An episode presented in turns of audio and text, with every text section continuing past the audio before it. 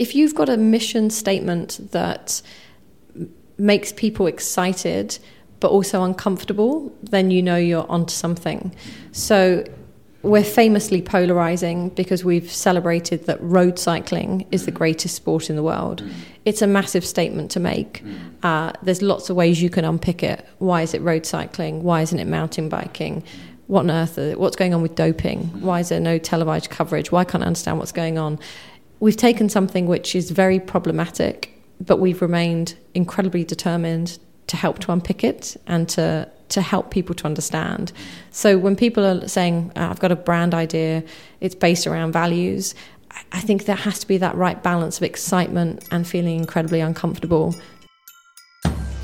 Hello and welcome to the Community Podcast by CoMatter, a show that explores how people connect, share, and create in today's hyperspeed world.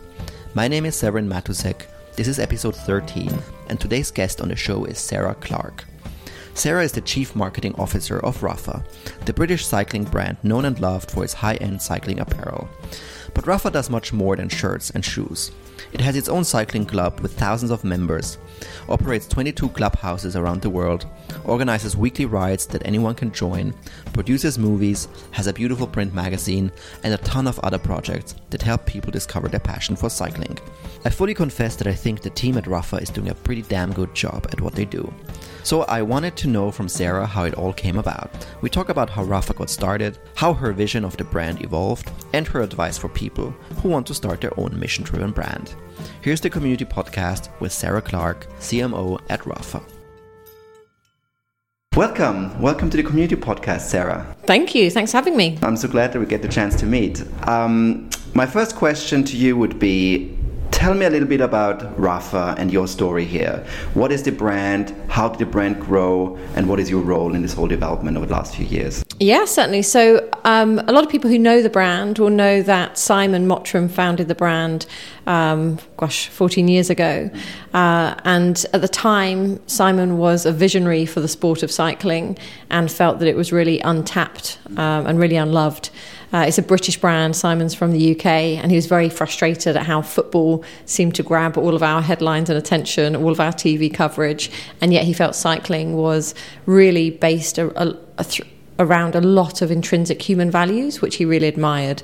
So, camaraderie, adventure, almost meditation, exploration, anything you wanted to experience as a value as a human, you could find it in cycling. Um, but he was frustrated that there weren't really any brands that were properly pushing the sport um, and also pushing people to want to get involved and participate. So he created the brand uh, and at the time created it with an exhibition called The Kings of Pain, uh, which again is, is, very, very famous in, in, in sort of uh, the minds of Rapha customers. And that was the first time that he really kind of tried to showcase the soul of cycling and alongside that, created a range of products to help people to enjoy and take part in the sport. That was obviously a long, long time ago, and at that time we were a small company with a small range of products and uh, the history of the sport being unpicked and explained to our customers. Obviously, fast forward now to 2018 and we're a, a, sort of multi-million pound company. We have over 20 clubhouses around the world. We have nearly 15,000 members of our Rapha Cycling Club, uh, and we're, we're, we're an evolved proposition. So the things that remain true is that we love and celebrate the sport of cycling. Uh, we fixate on trying to get more people to participate in the sport at any level, and our clubhouses now exist in many top cities around the world in order to get people to come and come and join us and to take part. Uh, my history of the brand: I've been here for three and a half years. Um, I previously was at Procter and Gamble for, oh gosh, 15 years before that, uh, working on uh, cosmetics, fragrances, luxury brands, uh, and moved across because I was a fan of the sport, a huge fan of the brand. I'd, I'd rem- remembered it from uh, when I was younger and saving up to get my husband the the original soft shell jacket. Mm-hmm. So we'd always been cyclists. We'd always been big fans of the brand. And I moved across because I totally believed in the mission of what we were trying to do, of bringing people together through a sport in order to have brilliant experiences every day. Um, so, three and a half years, I joined in Singapore and used to run Asia Pacific for sales and marketing. Uh, and that was a brilliant um, moment in my career because I got to basically watch Asia start to grow up with the sport. So obviously they have much less legacy and heritage than mm-hmm. Europe. Mm-hmm. Uh, so they're embracing the sport often for the first time. Uh, so spent uh, around 18 months growing the Asia business and the Asia communities, and then moved back to the UK in 2016 to take the chief marketing officer role. Uh, so it's been it's been a a very speedy three and a half years. It's gone incredibly quickly. Uh, we've got a huge amount that we're trying to do every single year, and I'm very excited to be here. So, hope I can explain some of the stuff that we're going to try and do. Yeah, it's, it's a fantastic story, I think. And I wonder, you know, looking at Rapha today, this infrastructure of clubhouses around the world, you have the RCC club where, where people unite and go cycling together every week all around the world. You have a magazine. Uh, you created this whole culture around cycling uh, that people identify with. Was it clear from the beginning that this is the path that you want to go to? Because you could also have chosen to be a, an e-commerce shop, right, and and be very lean in in, in, in only exist digitally, like. Yes, so even from the beginning, uh, Simon had a very clear vision that this was around a community uh, so we used to have obviously just web sales, but we've always had people in region. So even without a physical space, there were agents of the brand who were basically there to build communities, to ride and to take part in events. Uh, and then still they'd have to purchase online. Uh, so that happened very soon after the actual website was set up. Uh, this this idea of having people there who could actually talk to the customer, understand the community, put together and events. Um, and even today, whilst we have around 540 employees, over half of those are actually out in the region versus in the centre. Uh, and again, the specific job is to help to bring communities to life. We have people in cities where we have no clubhouses, uh, so that's always been integral to, to what we believe in as a brand. Mm-hmm. Why do you think Rapha is more successful than other brands in that in that regards? Well, it could be seen as very cheesy uh, to other people, but I think everyone who joins genuinely believes in the mission. Uh, potentially in the earlier days, it used to attract much harder core cyclists who uh, used to maybe be more into training and racing. Over the last five, six, seven years, actually everyone loves the sport, but we have lots more beginners now who join us, uh, all the way through to people who, well, actually last year we gave one of our uh, employees a chance to race with Team Wiggins, so he was actually taking part in, in sort of some of the World Tour races. So there's a huge spectrum of cyclists who now work for the company, but I think the reason we've succeeded is because everyone genuinely wants the mission to succeed. They believe in cycling as a means of transport, a reason to stay fit and healthy, a way to relieve stress and mental tension. The people here see the value of the bike, um, and that that becomes much more compelling as a mission for a company than to just sell more stuff. Mm-hmm. How do you how do you write down these values internally? How do you make sure that people align to your values and you're all aligned to the same values essentially? So we have a series of global meetings in which we talk quite a lot about our vision and what we're trying to achieve for the sport. Uh, so it always starts with the sport. Um, and even last year in July, we had uh, our next five years laid out for the company. Uh, we talked a lot about what we're trying to achieve with our community, with our content, because often we've been known for our content. I mean, you referenced the magazine, we've been known for films, been known for uh, our social media. So, how, what are we trying to do? What's the, the five year stretch for that to make it continue to be inspiring. Um, and then also even for the products. So products which allow a lifestyle of on bike, off bike, healthy living. Uh, we, you know, we spend a lot of time working with the people in the company to say how can we really stretch ourselves and do the best work of our lives in the next five years. Um, in terms of the values, we actually have a company handbook and we are very overt and we write down what we're trying to get at, out of ourselves. Uh, so, suffer is a company value, which has often been very polarizing in people's minds as to what that really means. Uh, inspire others, think for yourself, love the sport. We actually write down these values and we judge ourselves against them. So, when you're hiring people for your internal team and also for your internal culture, is it very important that people come in as cyclists, or do you do they transform into cyclists one, once they come here? So, it's very important that they're open to experiencing cycling. Uh, we have lots of people who come from different sports. So we have lots of marathon runners, we have triathletes, um, we have uh, some ex professional cricketers. Uh, and all we ask is that people are very open to experiencing the bike uh, because we do genuinely believe that incorporating cycling into your life makes your life richer. As I said, that could be through uh, mental health, through physical well-being, through jo- meeting other people and joining a friendship group. Wh- whichever aspect you look at, it will bring something incremental to your life. Another question I have is about uh, quality. Um, what I find fascinating about Rapha, and it's really one of the very few brands I know on, on that on that level, is I feel like everything I see from you is top quality. Your newsletters are great. You have amazing photography. Your videos and your movies are very well done and on brand. I never see something where I feel like, oh, I think they've done a mistake here, or this wasn't really completely clear. And, and also on social media and, and everywhere, you know. And I, I certainly believe that a brand is being made out of many different pieces that people, you know, because our world today is so multi-channel, right? I, I perceive something in a magazine, I perceive something on social media, and I always feel like Rapha is always so on point. How do you how do you manage that? Well, we are very I wouldn't say lucky actually, because you make your own luck, but we have been very diligent to create uh, an internal agency almost. So we're, we're able to be very prolific because everything is created either in house or with a very tight roster of retained creatives. So we have in house editors, copywriters, uh, a photo studio in this in this building where we are today in the office. We actually have our, our actual photo studio. Um, we are able to generate obviously our newsletters. Uh, with a 24 hour turnaround if we wish to, because we have the writers and the assets here. We work with world class creatives. We've had some of those relationships are 10 years old. So we tend to want to work with creatives who really understand us as a brand and what we're trying to achieve.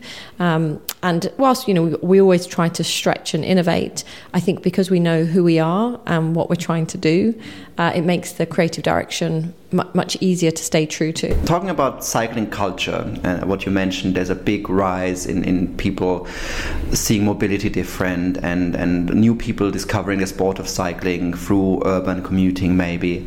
Um, how much how much does Rapha gain from this trend, and how much do you see that Rapha is actually part of the trend and maybe initiated the trend of cycling and, and the growth of cycling all around the world? So I think obviously in the UK, we've in particular because we're a British brand, we've had a huge influence in some of that boom uh, by making better products for it to be easier for people to take part, through putting on rides and events to make people challenge themselves, and then obviously through things like the clubhouses where people can use that as part of their daily life for, for traveling in and out of work or traveling in and out to meet to friends to join other rides. So in the UK, I think we've really helped to push that acceleration. Now, that acceleration has got lots of factors behind it as well. There's no point hiding that London had a boom in cycling, unfortunately, following a series of terror attacks when people were not keen to use public transport and didn't want to get involved in the congestion of cars, but wanted a way to get in. Uh, now, finally, in the last year, we've just got to the point where more people are coming into London by bike than by car, which is a brilliant statement for the city. Um, we'd like to think that we've obviously helped facilitate that as much as possible. Um, and then, in, certainly, as I said, my previous job in Asia, for sure, that's an excited community who are just embracing the sport. They don't often have the road infrastructure that we do have in Europe, um, so there's a learning curve. some of those markets are just developing in terms of a cycling culture, but we hope that we're genuinely helping to push that by having organized group rides, clubhouses where people can meet, products that people want to wear, making them feel visible, dry, safe.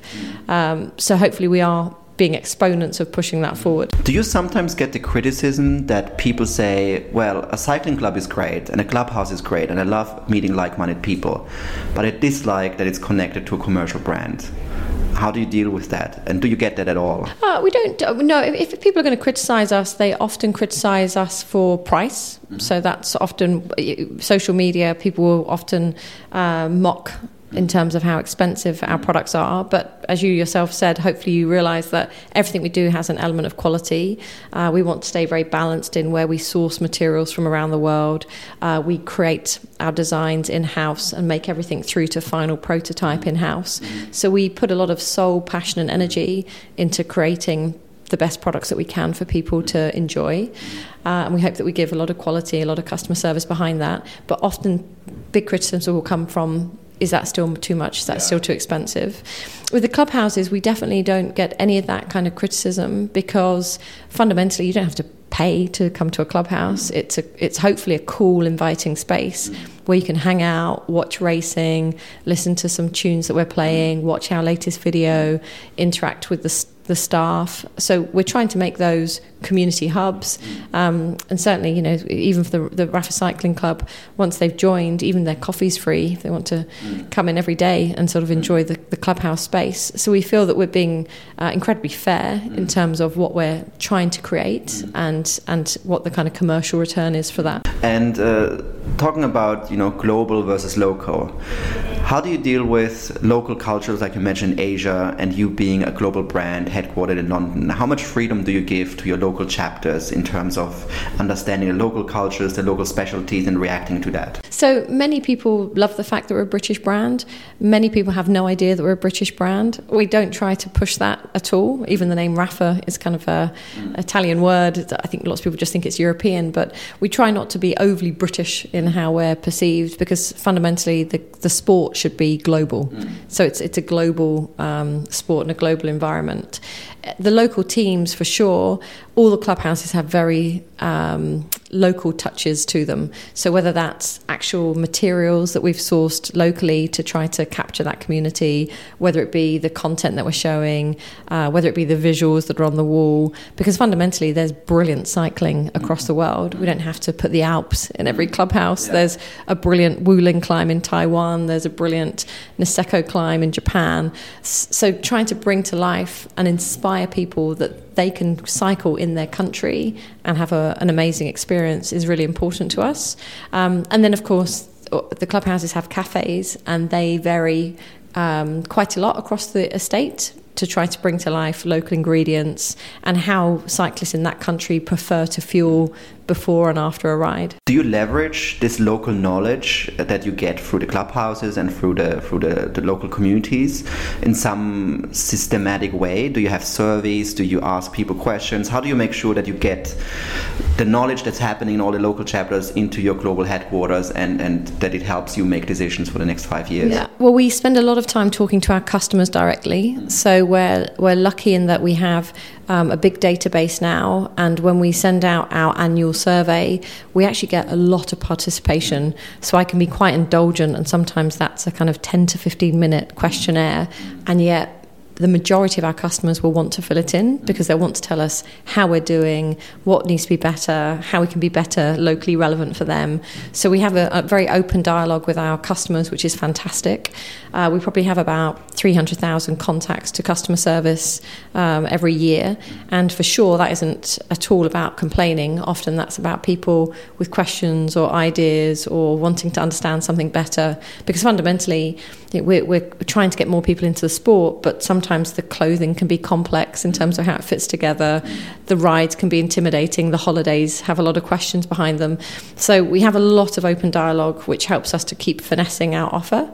Um, but fundamentally, the reason that people are in the regions, uh, and why we have so many people in the regions, is to be out there riding, talking, socializing uh, training, racing with our different members and customs, customers so that they can feedback what we need to do differently, anything that we need to tweak. Mm-hmm. Did you ever question the value of these infrastructures? Uh, you know, I think often you see brands that try to build up similar infrastructures and then have local chapters and ambassadors and and while economy is good you know and then suddenly something happens and suddenly things are not that good you have to like see how, how will the next year look like and and you start to question do we actually need a local clubhouse? Do we need a cycling club? Do we need a travel agency for our community?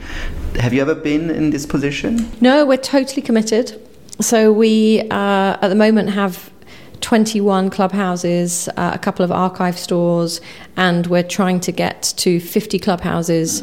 Um, I wouldn't say as quickly as we can because we want to make it very considered in terms of the right spaces and the right cities um, in order. Um, but we want to get to 50 almost as soon as we can. Uh, and we have made a very deliberate um, decision to come out of wholesale. So we stopped being in wholesale two years ago, which is a bold move because that means that everything is direct through our website or through our clubhouses.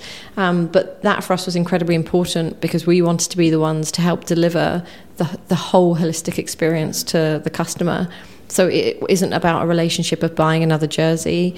It's about a relationship of the customer on a on a on a journey with cycling, and how can we help them be it through helping them to ride better or dress better or fuel better or be inspired by content. We wanted to own that entire journey. So we're totally committed to having the, the clubhouses to help us deliver that. For you as a chief marketing officer, what are the challenges you deal with right now? What are the questions you ask yourself when you go to bed at night? So, I think one of the biggest questions is uh, how we take away some of the intimidation factor of the brand, mm. so without losing everything that's special. Mm. So, it's a classic problem, I guess, that a lot of small brands which have ex- uh, uh, which have experienced high intensity growth uh, often at some point come to that point of how do I broaden the invite and allow more people to take part in this sport? Because fundamentally, we want to make it the best sport in the world, whilst not frustrating or alienating my existing mm customer and membership base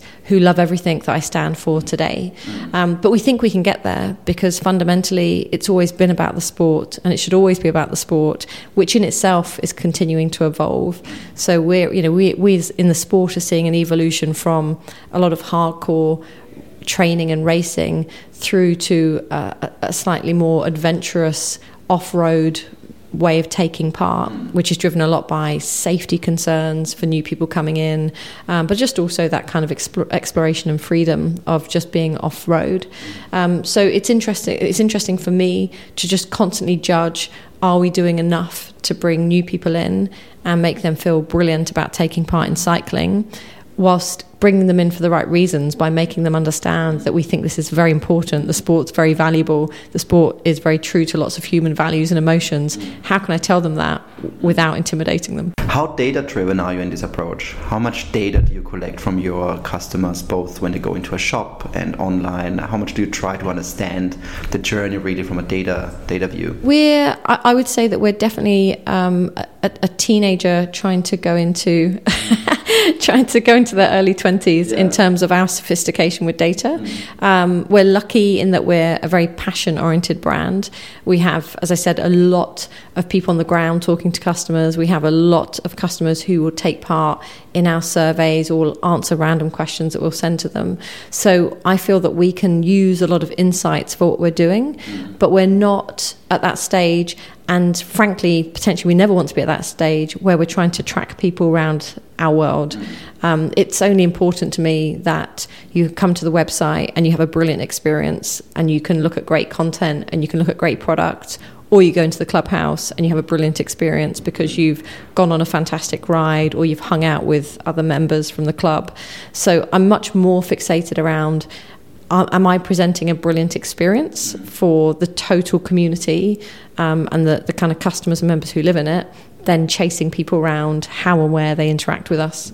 Um, but again, I think that's very symptomatic of the size we're at and how we're evolving. For you um, and your vision for the company, what are your idols, both in terms of people, in terms of companies or brands that you look up to and get inspired by? Well, a very obvious one, of course, is Apple. We have um, a very open dialogue with Apple um, every few weeks because we, uh, you know, fundamentally uh, Apple are very interested in health and well-being. Uh, obviously, we're in the centre of health and well-being.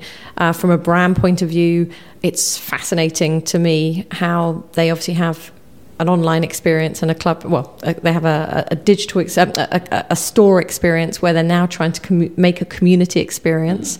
So we have some common areas of you know, uh, beautiful content, uh, an ambition to build a community um, and quality products. We have lots of overlaps, which makes it very interesting for us to have conversations. I think versus Apple, uh, they probably think that they, they could learn something from us from community. For sure, we could learn something in terms of in-store and online environment. Um, so they've always been a great a great one for us to hold up. Um, and then, bizarrely, I'm also very interested even in in brands like Disney uh, because I feel that Disney is uh, a, understands their audience incredibly well. Uh, and they obviously have lots of kind of sub brands within it where they sort of tailor the content to to the audience they're trying to hit. But I think Disney's interesting because they too are realizing that they need to evolve and stretch in order to stay relevant to to today. Um, and seeing some of the initiatives that they've been putting in in terms of active park runs or changing their approach to nutrition uh, within the parks or within the supermarkets, I think is interesting because it's taking something which is you'd think is globally untouchable and actually being present of mind enough to think that they need to evolve to stay relevant. Is there anything you would do differently that since you started at Rapha? Oh, that's a good question. Is there anything I would do differently? I, think we. I mean, we always punish ourselves a lot. The thing that we punish ourselves. Suffering is your key value, right? so, so, yeah, we do like suffering.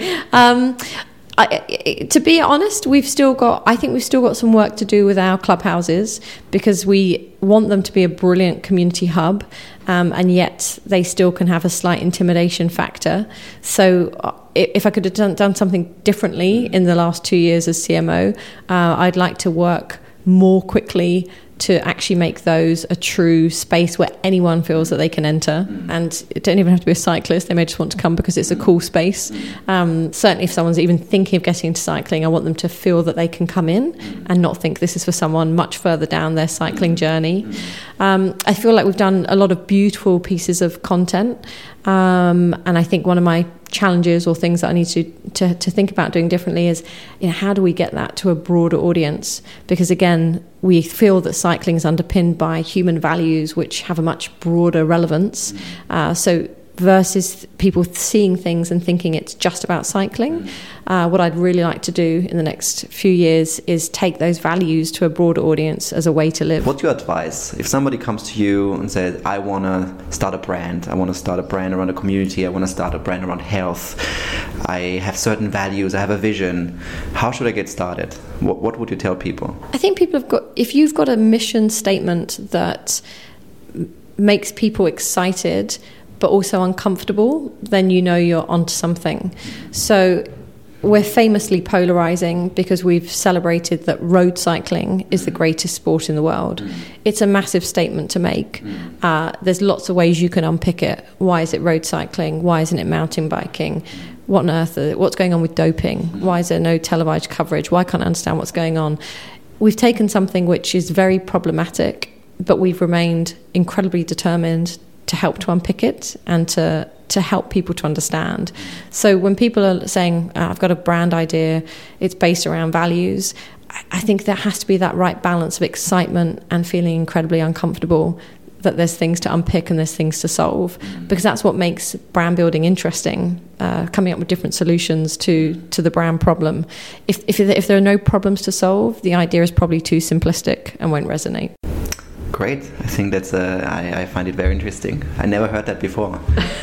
I love the, the, the, controversial part, and I think I think a lot of brands are probably afraid to be controversial, right? And I, I can see from what you from your future plans that you don't want to remain on road cycling, right? So you, but it's a it's a it's another controversy that you're starting, but that you're facing, and that you don't see apparently as a problem, but as a journey where you as a brand go and you take your people and your community with yes. you. Yeah and cycling in itself is a journey in every sense of the word, yeah.